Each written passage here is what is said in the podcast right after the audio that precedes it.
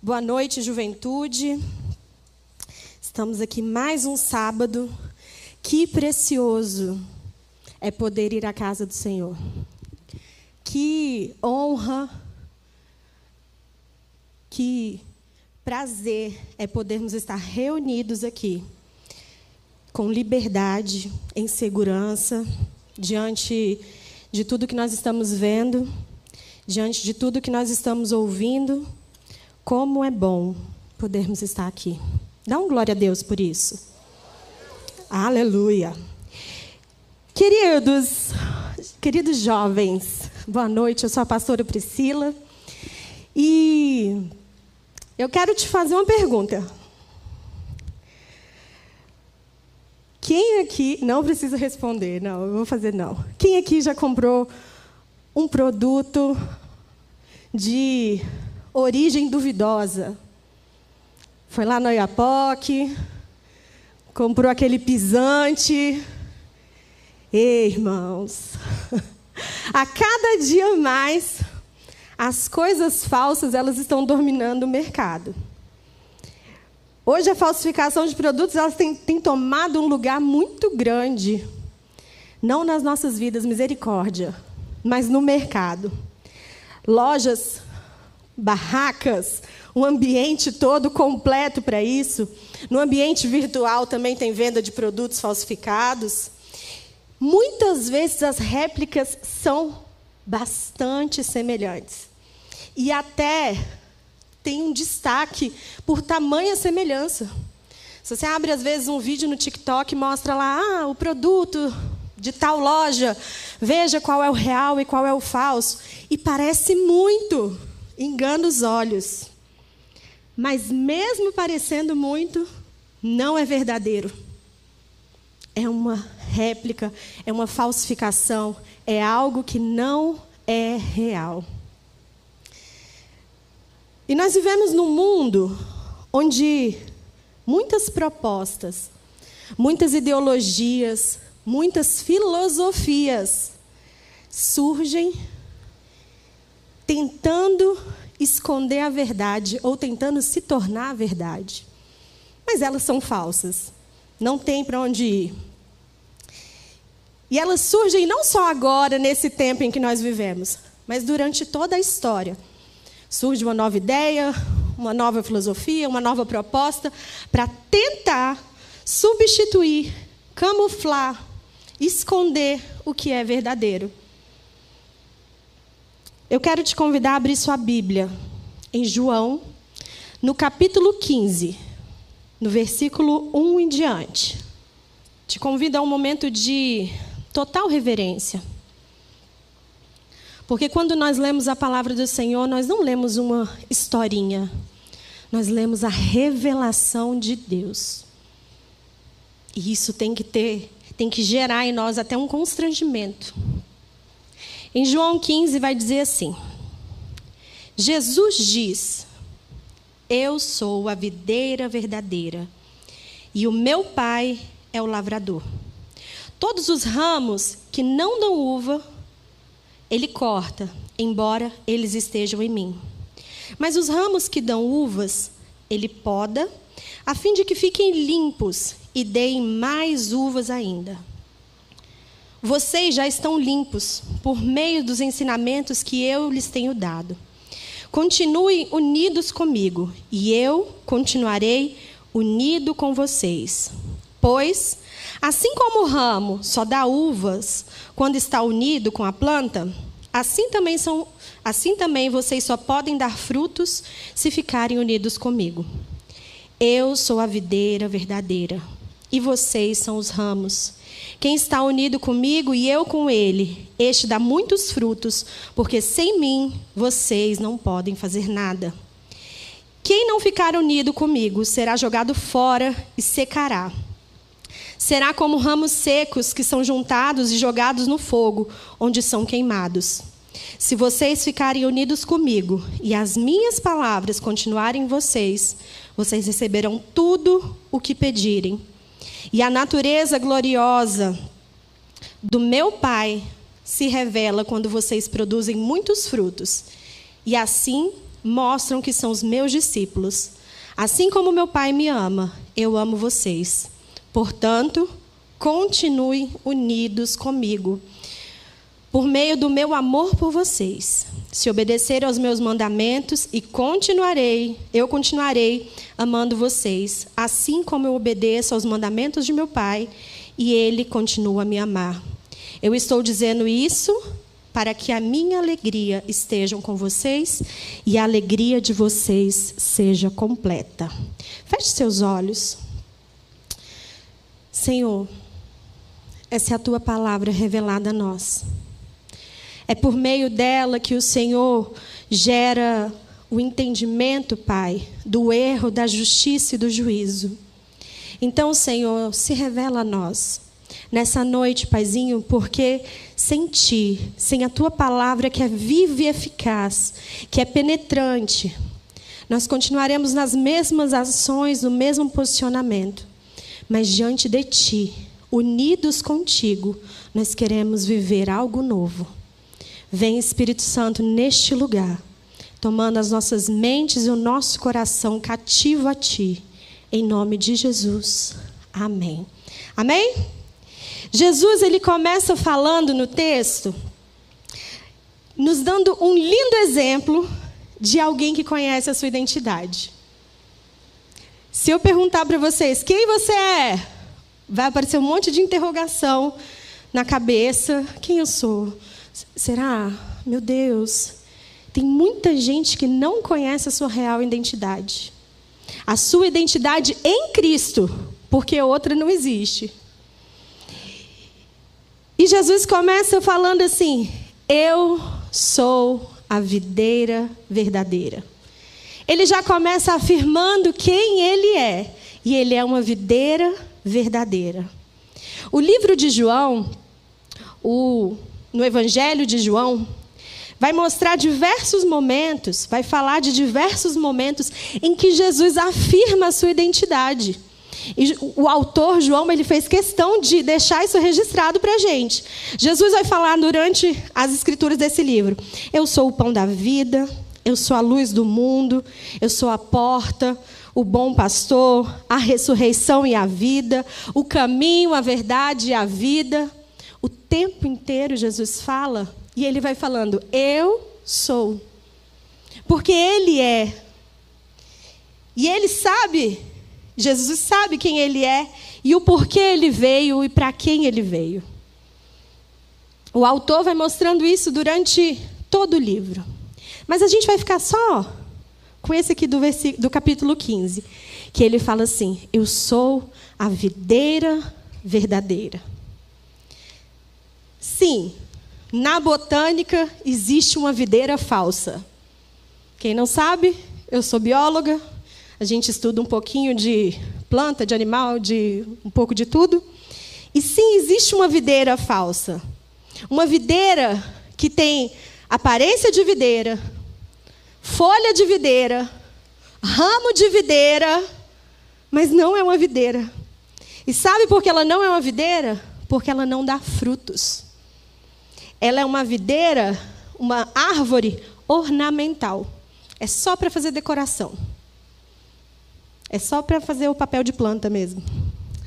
E Jesus ele começa mostrando que ele não veio só para ornamentar o ambiente, ou para decorar a história, ou para fazer ele, ah, ele chegou ali. Não, ele veio para mudar. Porque ele é a videira verdadeira. E a videira verdadeira produz fruto. E ele afirma que é a videira verdadeira. As falsas são descartadas aqui agora. E o texto vai continuar falando que nós somos ligados nele, como ramos, como galhos, conectados a Cristo. E logo no início do texto ele vai falar já de dois tipos de ramos. E a gente vai se identificar com eles. E olha só. Ele vai começar falando, logo no versículo 2, no iníciozinho. Todos os ramos que não dão uva são cortados, embora estejam em mim. O primeiro ramo que a gente vai ver aqui são os que são cortados. A palavra cortado no texto original, ela tem dois significados: o de cortado, de retirado, e o cortado de levantar. O ramo era levantado. O autor, durante o, o livro todo, ele vai falar algumas vezes essa palavra como cortado, de retirar, ou ele vai usar como de levantar. E nós conhecemos um pouquinho de planta. Nós sabemos que o galho que é bom, que o galho bom, que não tem frutos, ele pode estar muito próximo ao chão. A videira, ela vai crescendo os ramos em todas as direções e para o chão também. Então, aquele galho que fica muito próximo ao chão, ele corre grandes riscos de ficar sujo, de ficar empoeirado, de se a chuva bater, subir lama, ou até ele ter excesso de umidade e mofar. Então o galho que está lá embaixo no chão, ele fica sujo. E o texto vai falar que Jesus levanta este galho. Ele retira esse galho de perto do chão e da sujeira, para que esse galho seja limpo. Porque nós estamos, unidos com Cristo, nós não seríamos jamais cortados e jogados fora. Mas sim, Ele nos levanta da imundície do pecado que nos assola. Crescer próximo ao chão, ficar coberto de poeira, de lama e ter até morfo, faz com que aquele galho fique doente e vá definhando. E pode até adoecer mais a planta. Então, o agricultor não corta esse galho e joga fora, ele cuida. Ao cair no pecado, o cristão se contamina com a sujeira se contamina com as propostas do mundo, se contamina com as ideologias de Satanás. Mas o Senhor, Ele não nos lança fora. Quando nós buscamos a Deus, pedimos perdão dos nossos pecados, abandonamos o pecado, nós somos levantados para acompanharmos o resto do crescimento da planta.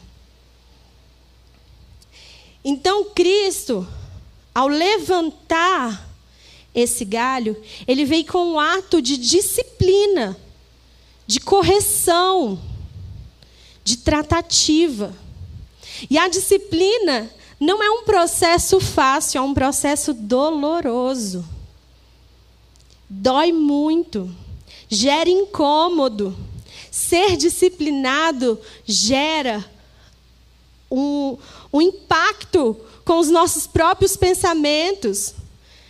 Gera uma mudança de direção.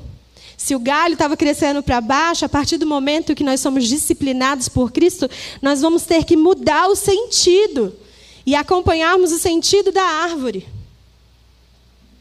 A disciplina gera desconforto, mas é um ato de amor do Pai para os filhos. É um ato de amor quando somos disciplinados. Por mais que doa, por mais que seja incômodo, é uma demonstração de cuidado. Afinal, qual o pai que não disciplina o seu filho? Deus quer te tirar do lugar de sujeira do pecado.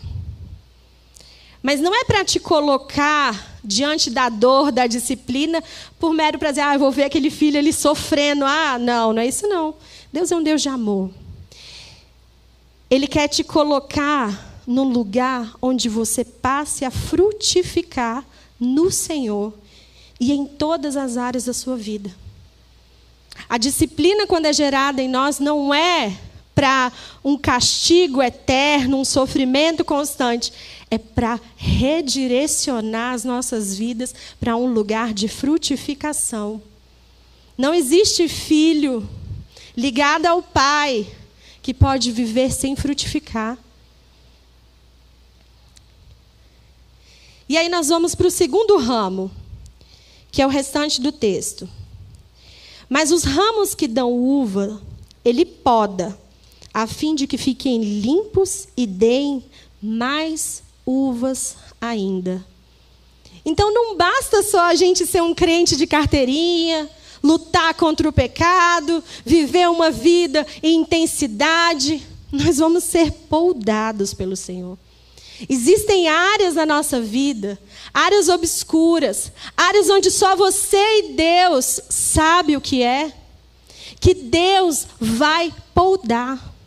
Deus vai tratar. Às vezes é uma ferida que você tem carregado e até cultivado ela, como se fosse algo precioso.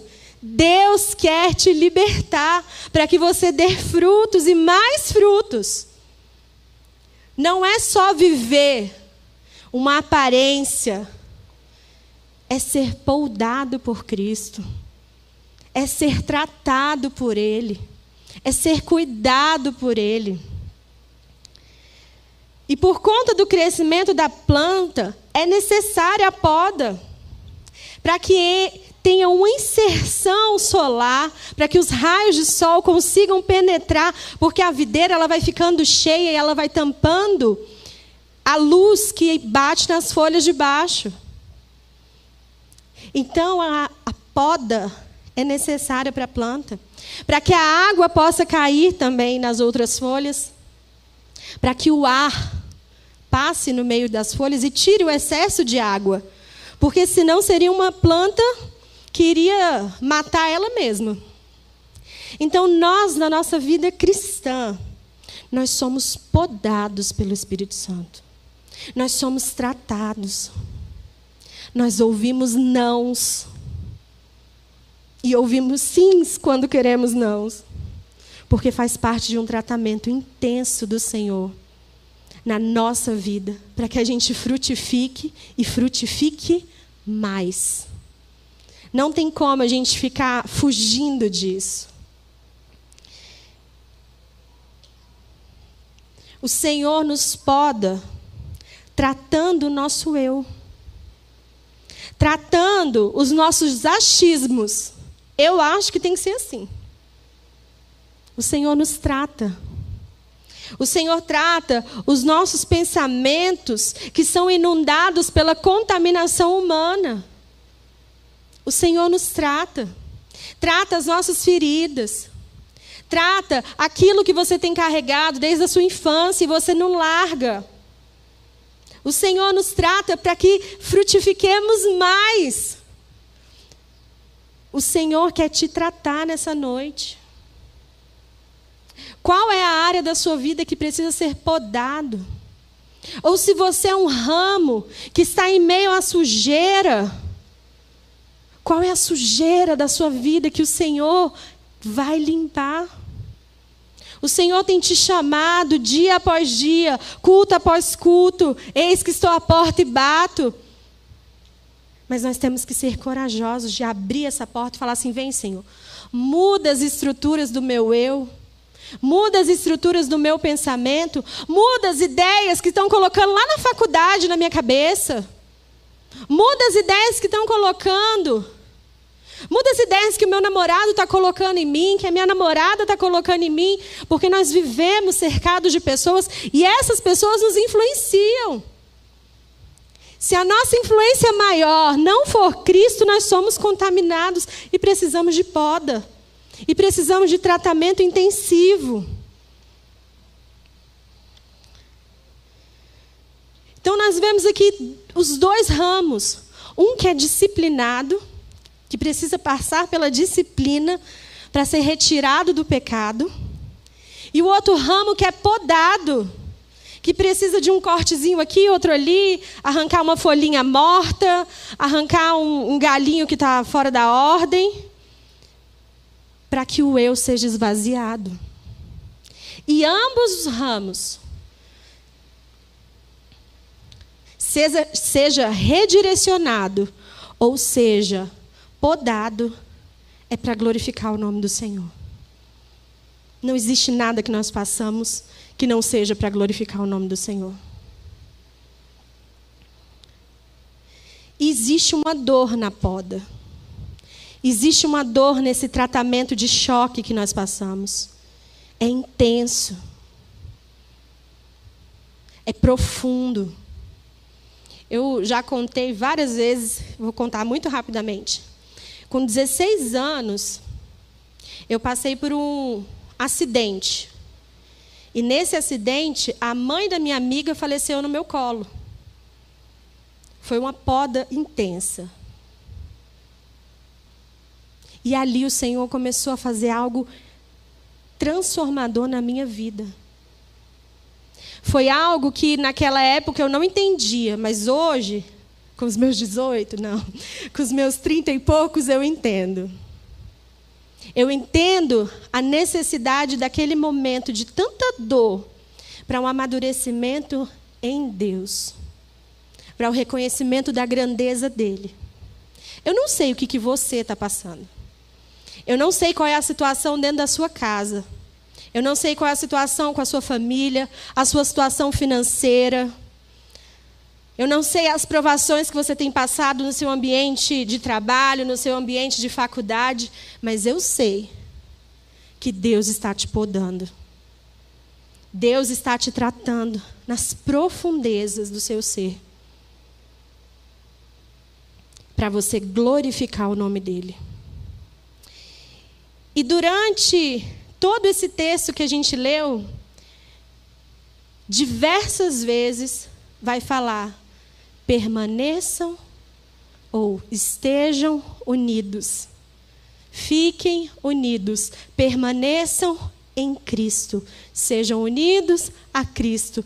O texto que a gente leu tem 11 versículos.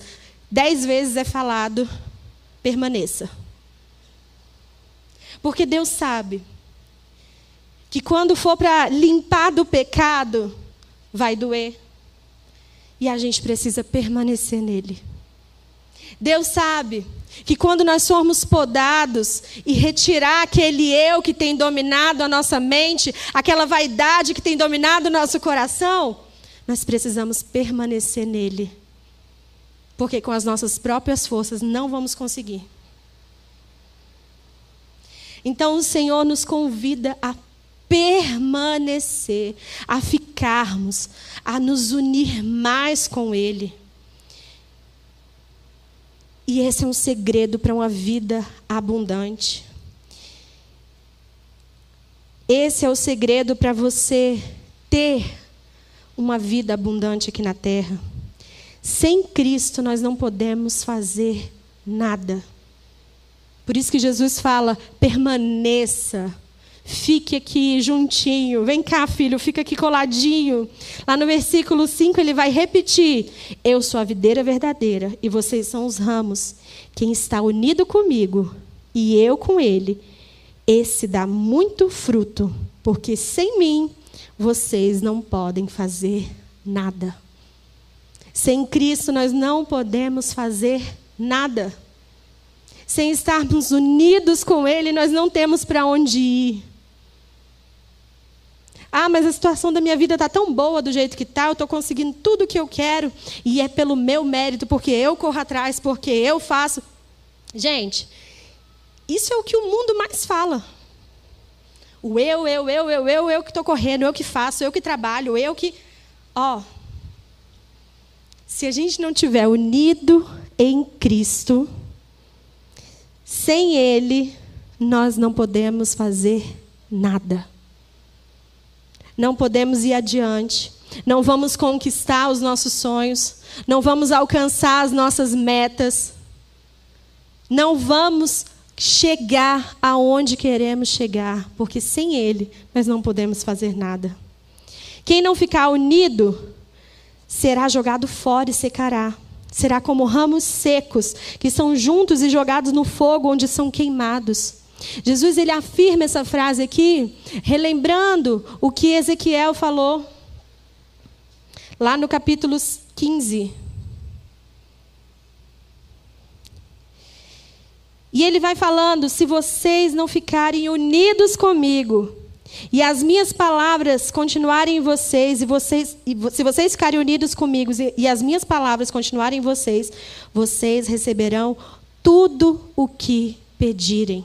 Tudo que nós temos, tudo que nós conquistamos, é mediante aquilo que Ele nos deu, é mediante aquilo que Ele nos dá, é mediante aquilo que nós fazemos em intensidade de buscarmos a Ele. Não existe mérito nosso. É quando glorificamos ao Pai, porque Ele se revela. É assim que nós vamos produzir muitos frutos. E lá no verso 9 vai falar: Assim como meu Pai me ama, eu amo vocês. Portanto, portanto, continue unidos comigo por meio do meu amor por vocês. Nós vamos sentir o amor do Pai. Quando aceitamos a Jesus, quando reconhecemos Ele como nosso único suficiente Salvador, quando permanecemos nele, nós vamos sentir o amor do Pai, porque Ele e o Pai são um. E o texto vai continuar falando: se obedecerem aos meus mandamentos, eu continuarei amando vocês, assim como eu obedeço os mandamentos do meu Pai, e Ele continua a me amar. O Senhor tem nos chamado, igreja, para sermos uma igreja que busca, para sermos uma igreja que ora, que lê a Bíblia, que exerce disciplina espiritual. Para sermos uma igreja que está acordada para ver a situação que nos cerca. Para olhar para o céu, nós identificamos se vai chover ou não, mas muitas vezes não conseguimos entender a nossa geração e mergulhamos de cabeça em tudo que tem sido oferecido por Satanás. E o Senhor tem te chamado, jovem. O Senhor tem te chamado adulto, o Senhor tem te chamado adolescente. Desperta, esteja unido em Cristo, busque a palavra, tenha conhecimento da palavra. Eu não sei quem já teve oportunidade de conversar com alguém que não crê em Deus. Eles sabem muito da Bíblia. Porque eles querem argumentos. E muitas, muitas vezes o cristão que nasceu de pequenininho se perde, não sabe, não tem conhecimento, não sabe manusear a palavra do Senhor, a não ser que seja rolando para cima para encontrar os livros, porque não consegue mais dedilhar a palavra para achar. Tudo é no aplicativo. A intimidade com Deus é um lembrete que aparece no celular. A devocional do dia, um versículo. Ore, leia a Bíblia. Essa é a intimidade com profundidade. Se você está se identificando, gente, é que quase todo mundo se identifica. A nossa intimidade com o Senhor vai além de um aplicativo e de um versículozinho. É busca intensa, é estudo, é mergulhar, é aprofundar. Eu sei que tem pais e mães aqui, é chamar seus filhos e falar: vamos fazer devocional? Sim. Ah, eu não quero. Vai fazer todo mundo. Porque eu e minha casa serviremos ao Senhor. Não tem que ser só uma frase, tem que ser vivido. Você que é jovem, que é adolescente, é reunir a galera e falar das coisas lá do alto. Quer frutificar como? Se na sua boca só tem palavras vãs, só tem pensamentos inúteis, que não leva a lugar nenhum, que não alimenta nada nem ninguém. Só sabe um versículo decorado. Porque Deus amou o mundo de tal maneira que deu seu filho unigênito. É o único que sabe. E ainda me pergunta assim: é João ou 1 João? Misericórdia, irmãos. Misericórdia, jovens. Vamos despertar. Os sinais estão cada dia mais intensos. Nós, como essa geração, não podemos mais esperar. Nós somos a geração que precisa dar frutos no Senhor. Nós somos a geração que precisa estar tão unida a Cristo que vão ser frutos e mais frutos. Buscar a Deus e guardar a Sua palavra. Buscar mais. Amar aos outros. Sabendo que o amor ao outro não o isenta da prática do pecado. Eu te amo tanto que eu vou esconder seu pecado. O sangue de quem você tem carregado nas mãos por estar escondendo o pecado? Porque tem gente que é cúmplice e tem gente que é companheiro. A galera que é cúmplice sabe o seu pecado e não fala nada. E quem é companheiro te leva para mais perto de Cristo. Com quem você tem andado? Quem tem sido a pessoa ao seu lado? Um cúmplice ou um companheiro? Permanecer em Cristo é uma jornada para encontrar alegria. Nós vivemos hoje na geração, na época mais depressiva da história. Doenças emocionais e índices altíssimos. Porque a busca pela alegria está em si. Nos seus prazeres, nos seus desejos, no que eu vou alcançar, no que eu vou conseguir. E o texto aqui, ó, no versículo 11, vai falar assim: Eu estou dizendo isso para que a minha alegria esteja em vocês e a alegria de vocês seja completa. A nossa alegria só vai ser completa nós só vamos ter plenitude unidos em Cristo, permanecendo em Cristo. Nós só vamos ter plenitude se, quando árvores que precisam ser limpas, galhos que precisam ser limpos, somos erguidos em Cristo e limpos.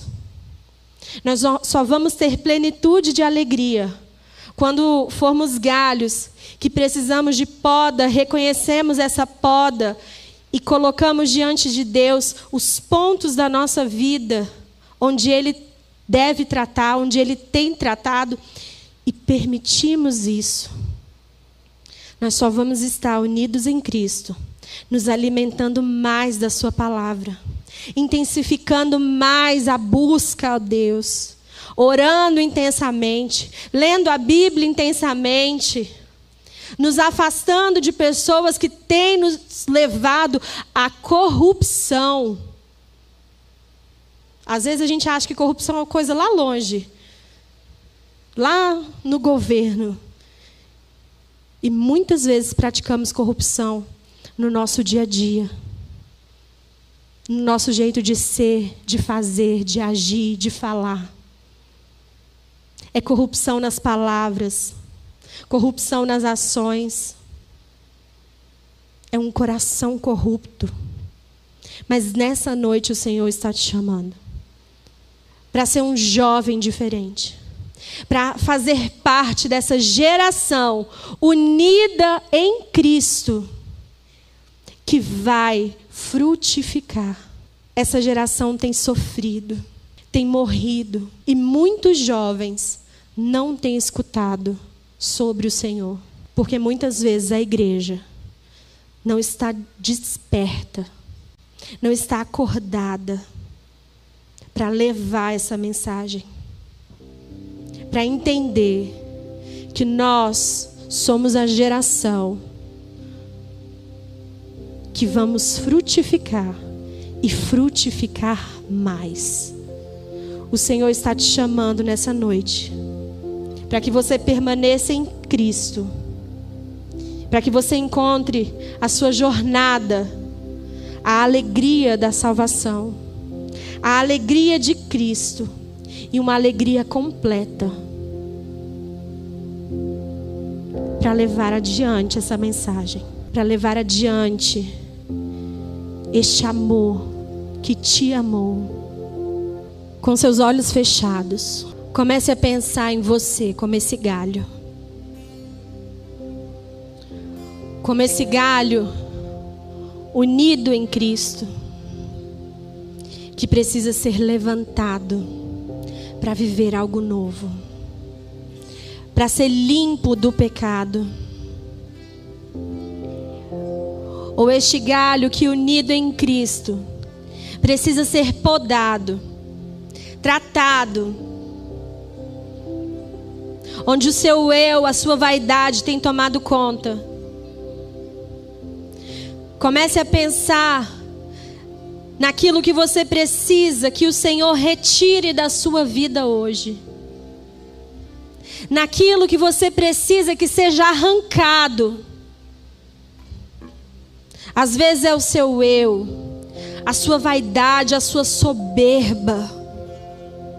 Eu faria melhor. O Senhor tem te chamado nessa noite. Para junto com Ele frutificar e frutificar mais. Com seus olhos fechados. Fale para o Senhor que você precisa conhecê-lo de verdade. Que basta a hipocrisia. Que basta as maledicências. Que basta viver uma vida distante dele. Eu quero te fazer um convite. Se você que não conhece a Jesus, se você que está afastado dos caminhos dele, e você quer ser novamente um galho unido a ele e revigorado nele e levantado, reerguido nele, que você saia do seu lugar e venha até aqui na frente, falando: Senhor, eu preciso, eu preciso do Senhor. Eu preciso de uma transformação na minha vida, nos meus pensamentos.